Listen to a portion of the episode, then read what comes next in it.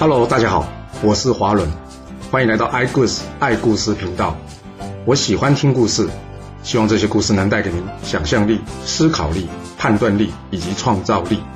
让我们一起来听故事吧。上次说到呢，楚成王派着窦伯以及陈大兴呢去迎战这个晋军，晋楚双方大军来到了池水这个地方。由于双方都知道对方不弱，所以呢，没有人想先冒险率先渡江去攻击对方。就这样，两军僵持超过两个月。这晋军的将领杨处夫想说：“糟糕啊，快到冬天了，我军粮草不足，若再这样僵持下去，对我军不利啊！伤脑筋，这跨河出击风险太高了。但是若直接退兵呢，一来恐怕怕被人家笑，更糟糕的是。”还可能会被楚军从后面追击，这该如何是好呢？他想了好多天，终于想出个好方法。他请人呢去向楚军下战书，内容啊是这样写的：我们两军呢僵持好一阵子了，我晋军既然来了，就没再怕你了。那你楚军到底有没有要打？像像这样子，你不退我不进的，要拖到什么时候啊？要不这样吧，若是你同意呢，我这边呢先退后三十里。让你楚军过河，然后我们再决一死战。当然了，要是你胆小害怕的话，也可以呢，是由你楚军先后退三十里，等我晋军过河之后，然后再与我们决一死战。窦伯拿到这信一看，可恶啊！竟然敢小看我们楚国！你以为我不敢过河啊？我这就率军渡河，与你们晋国一决雌雄。一旁的陈大兴听到这，他立刻上前建议窦伯说。这晋国狡诈，会不会不守信用，想故意骗我们渡河？等到我军渡河一半的时候，再偷袭我们呢？到时候我们进也不是，退也不是啊！窦伯一听，嗯，这倒也是哎。那你觉得我们该怎么做啊？陈大兴说：“要不这样吧，我们呢就退三十里，等晋军过河一战就可以了。他刚刚渡河，必定呢需要重整队伍，这样我军主动，他被动。”我方的胜算呢比较大，窦伯说：“嗯，有道理。哎，还好有你提醒我，不然差点中了他们激将法。”说完了，请人回信杨处父：“我楚军呢将退后三十里，等你进军渡河一战。”啊，你觉得杨处父应该要渡河一战吗？当然不行啊，都没粮食，这仗怎么打？啊但是杨处父为什么要这样写信呢？杨处父等到楚军后退之后啊，他叫人到军中散布消息啊，开始进行什么认知作战了。他告诉大家：“哎呀，这楚军害怕我们进军了，不敢渡河，已经撤退了。现在呢，眼看就快要冬天了，既然楚军已经退兵了，那我们就没必要在这边继续死守着。我们呢，也先回去吧。若是将来楚军再来，我们再回来也不迟嘛。”说完，下令大军班师回朝了。这窦伯与陈大兴呢，在后撤三十里之后呢，等着这晋军渡河来战。这一天过了，又一天过了。窦伯想：哎，这晋军是要来还是不来啊？他找人去打听一下，结果才知道，啥？晋军已经夹着尾巴逃走了。窦伯一听，切，这胆小鬼！算了算了，我们也回去吧。就这样，晋楚一场大战，就这样搞乌龙的收场了。不过这也是好事了，不然这仗一打起来，又不知道多少无辜百姓要牺牲了。但一个看似简单的撤军动作啊，却引发楚国的巨变啊！这话要怎么说呢？因为这窦伯与楚国的世子商臣啊关系并不好，为什么呢？这要从当初啊楚成王想要立这世子的事啊开始说起啊。当初楚成王呢想要立这商臣为世子，但是窦伯反对，因为他认为啊。商臣是个残忍的人，不适合当国君。但楚成王呢，最后并没有采纳他的意见。糟糕的是啊，这窦伯反对商臣成为世子这件事啊，后来呢，竟然被商臣知道了。所以呢，这商臣对这件事啊，一直耿耿于怀，想要找机会怎样除掉这窦伯。现在机会来了，窦伯不战而退，这就是大好的时机啊！商臣跟他爸爸楚成王说：“这窦伯一定是收了晋国的好处，才会不战而退的。”哎，真是丢脸呐！我楚国竟然会有这种贪财胆小的将领呢？那楚成王也不知道怎么了，竟然相信了商臣这鬼话了。他一气之下叫人拿剑给这窦伯，要窦伯自我了结。这窦伯觉得莫名其妙啊，哎，我到底做错什么事了？他想向这楚成王说明了，但是怎样？楚成王拒绝见他。可怜这窦伯啊，最后就在这冤屈之下自刎而死啊。陈大兴听到哈，楚王赐死窦伯啊，他吓了一大跳，赶紧去见这楚王，去询问什么原因呢？楚成王说：“这窦伯贪图晋国的贿赂，不战而退，一律当斩。”陈大兴一听呢，他将这事情的来龙去脉呢告诉了楚成王。他跟楚成王说：“大王说要后撤的是我，我真的有罪，有罪的人是我，不是窦伯啊。”楚成王一听，他整个人表情木然了。糟糕，他误杀大臣啊！他懊悔的跟着陈大兴说：“哎，这是我的失误，与你无关，你先下去吧。”陈大兴离开之后呢，楚成王心中出现了许多的问号：这商臣为什么要诬陷大臣呢？难道真的像窦伯说的，他不适合当国君吗？在经过长长的一番思考之后，楚成王想：嗯，这国君之位，看来是真的不能传给商臣了，应该要传给公子职的。不过，要用什么借口来废掉这商臣呢？楚成王为了这事啊，费尽心神，偶尔呢还会喃喃自语。但虽然楚成王只是一人喃喃自语，不过话一多啊，难免就会怎么样？有人会听到。所谓隔墙有耳就是这样的。楚成王想要废掉商臣，这话呢，被楚成王身边的人给听到了。他将这话呢转告给商臣。商臣一想，怎么可能？我爸要废掉我？他的老师潘崇说。很简单啊，我们找个人问一下就知道了。商城一听，老师你开玩笑吧？这种事要问谁啊？谁敢说啊？潘崇说没开玩笑，你忘了你爸爸的妹妹，也就是你的姑姑江米吗？商城说那怎么会忘呢？不过我姑姑跟这件事有什么关系啊？潘崇接着说啊，你爸呢很疼他这个妹妹江米，刚好他最近归宁回家，你爸呢一定会跟他聊不少事情的。而江敏这个人呢，个性急躁，不是个呢能将话藏在肚子里的人。你只要如此如此这般这般，就有机会知道这件事的真假。说完，商城依照潘崇计划呢，请他姑姑江敏来吃饭。这吃个饭能吃出什么答案呢？那你接着听吧。这商城呢，一开始对他姑姑呢还算有礼貌，大家简单闲聊着。但没过多久呢，商臣开始显得有点不耐烦了。人家送菜来呢，他也不照顾他姑姑用餐，还与一旁的人呢窃窃私语。他姑姑江敏叫了他好几次，他都故意假装没有听到，然后不回话。他姑姑一看呐，你要是不想跟我吃饭，你就说嘛，干嘛这样对我？啊？像你这样没礼貌的人，难怪五哥啊会想要废掉你的太子之位。商臣一看到江敏生气了，他赶紧向他道歉。不过这江敏哪里还坐得住啊？他拂袖而去了，并且沿路大骂。江米离开之后呢？商臣马上去找这潘崇说：“老师啊，没想到这件事是真的，现在我该怎么办呢？”潘崇问这商臣：“你爸爸若是真的要废掉你，应该会改立公子之，你能安安分分的做这公子之的臣子吗？”商臣说：“这怎么可能啊？我不愿意啊！”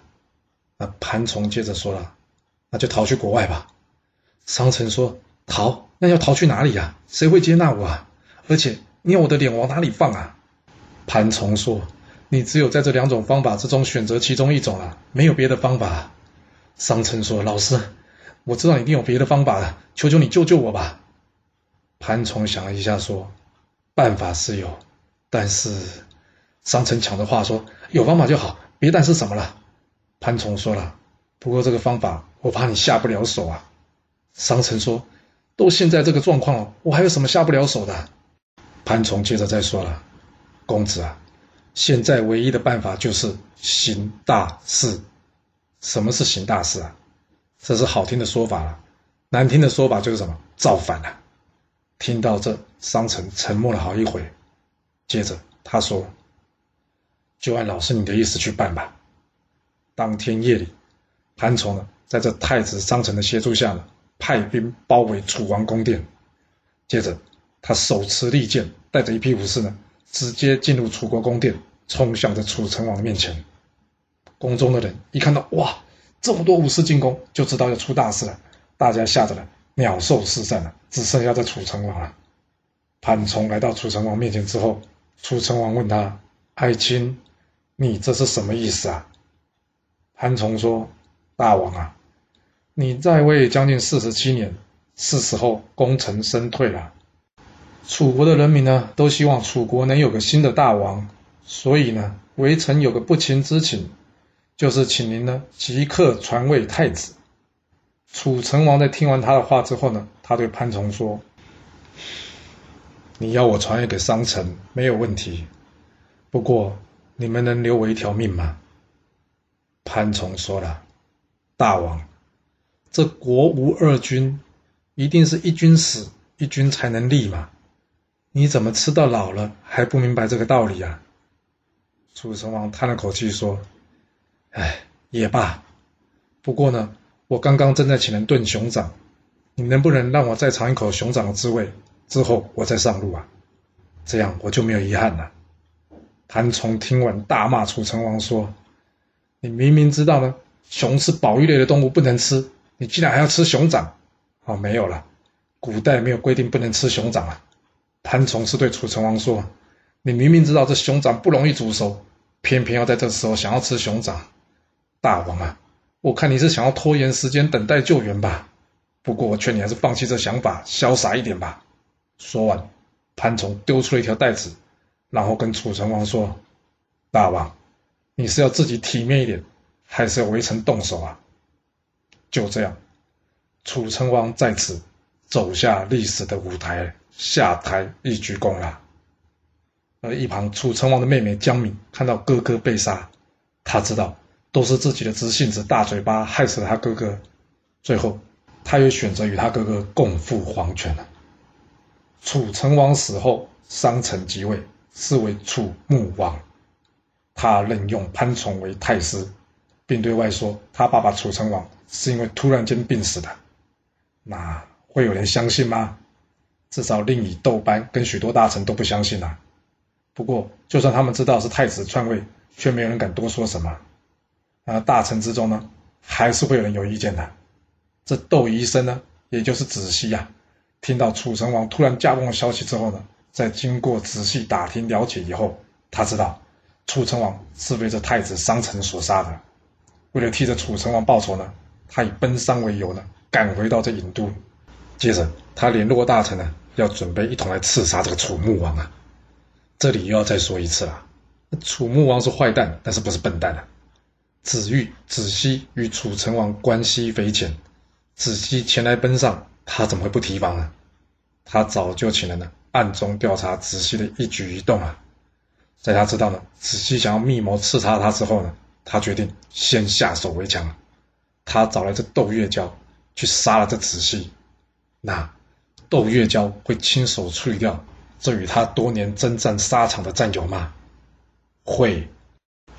他毫不犹豫，立即出发去解决子熙。这子熙根本没想到，楚穆王会先发制人呐！就这样，当场被窦月娇给处理掉了。之前不是有说吗？韦甲曾经说过，有个算命的说了，子玉、子熙跟楚成王三人啊，最后都不得善终。没想到还真的应验了嘞！这窦月娇杀了子熙之后啊，他回去向楚穆王复命。他跟楚穆王说：“大王啊，我之前常常听到呢，窦班对大家说。”他们父子俩深受先王莫大的恩典，将来一定要拼死回报。依我看呐，这子熙应该是窦班叫来的。哇，这窦班不是窦月娇的侄子吗？这窦月娇为什么陷害他？当然是因为这窦月娇想要他令尹的位置啦。楚穆王一听，他问这窦月娇：“那你有什么办法处理这件事啊？”窦月娇说了：“大王。”想知道窦班是否对你忠心，很简单，你只要叫窦班呢去杀这公子之就可以了。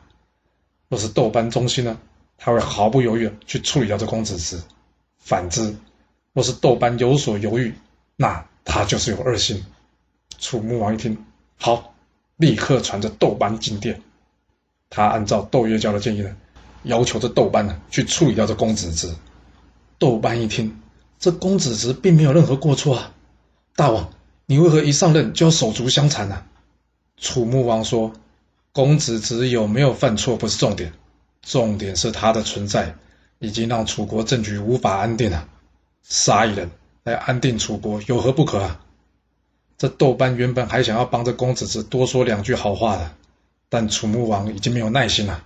他问豆班：“你去是不去啊？”豆班说：“启禀大王，这件事能否再考虑一下？”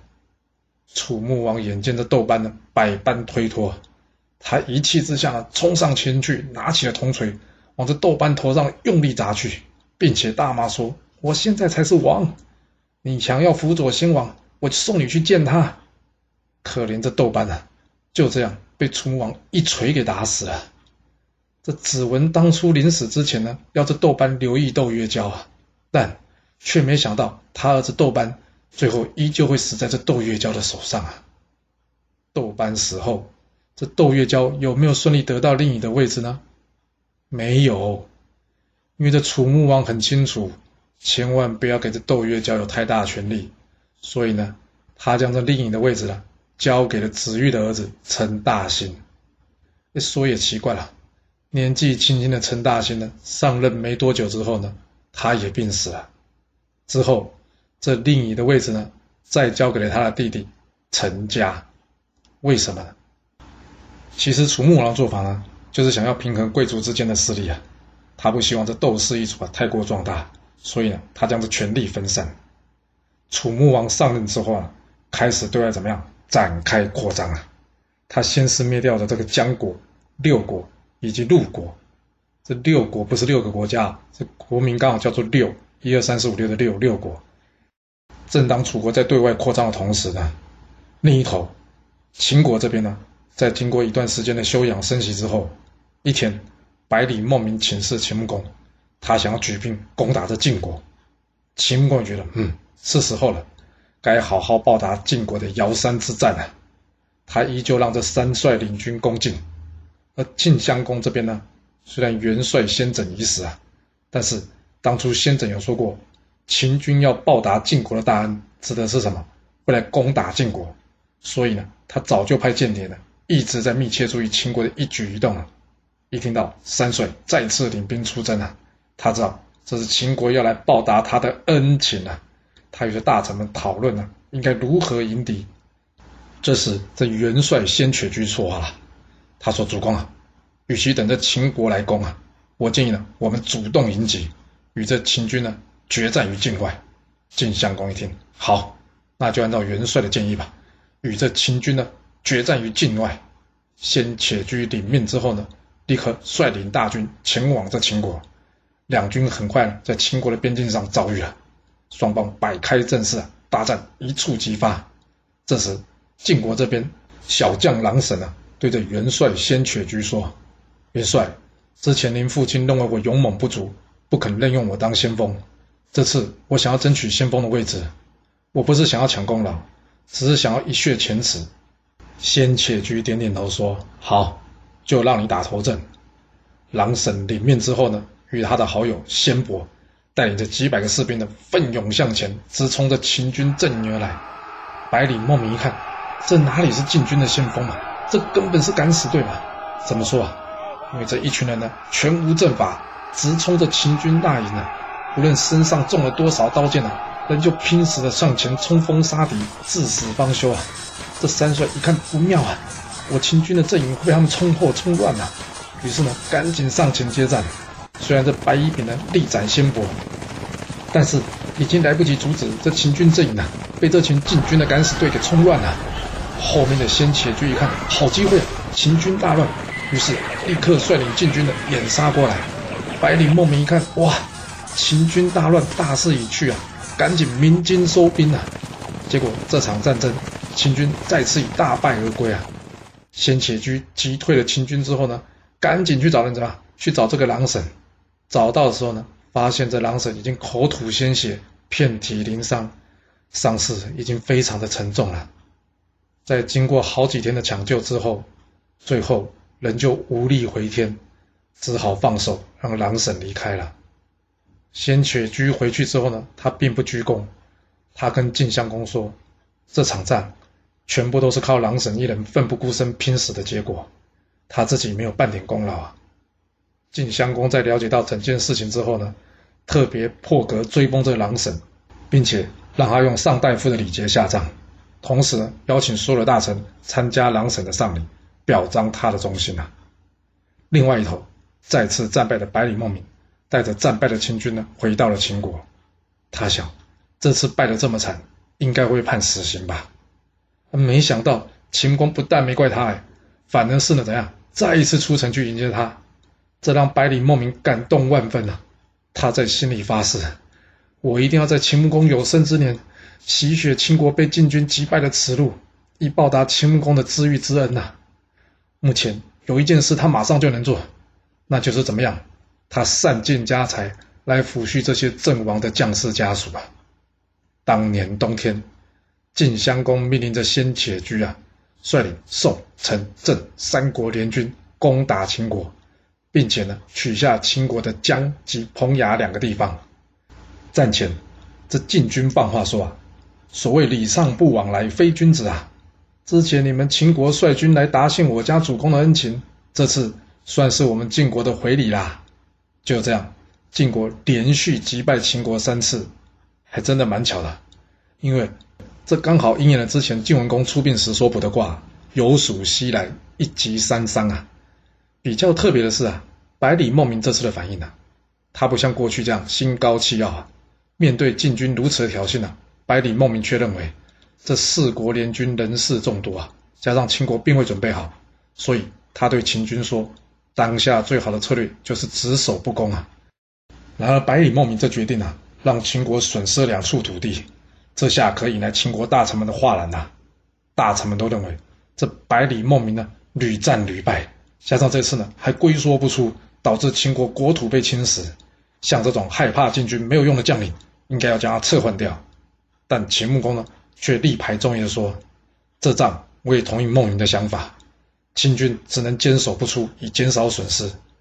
大家看着吧，我秦国众将领中能击败晋国的，最后一定还是百里孟明。你们就等着看吧。”隔年夏天。百里孟明看到秦军的训练已经完成了，他再次向秦穆公请兵，要讨伐这个晋国。百里孟明告诉秦穆公说：“主公，谢谢您一直相信我。我这次出征，要么就一雪前耻，打倒晋国；要么就是战死在晋国。我绝对不会再战败回国了。”秦穆公拍拍他说：“好，有志气。”我秦国被晋国连续击败三次，这次若再战败，别说你没脸回到秦国，我也没脸再面对我秦国的祖先了。这仗我就随你一同前往，要么我们就战胜，要么我们就一同战死。秦晋两国大战再次展开了，这一次秦国能战胜吗？这故事会如何的发展呢？我们要到下次才能跟各位说喽。好啦，今天就先说到这。若喜欢我的故事，记得动动您的手指，给我五星评价，或是追踪、订阅以及分享哦。当然，也欢迎您留言分享你对这一集的想法，或是你也可以请我喝一杯咖啡或是饮料，让我有持续创作的动力。其实历史就是顶层阶级的生活记录，了解他们的思考方式以及作业模式，才有机会改变您的未来。谢谢您来听我说故事，我们下次再见喽。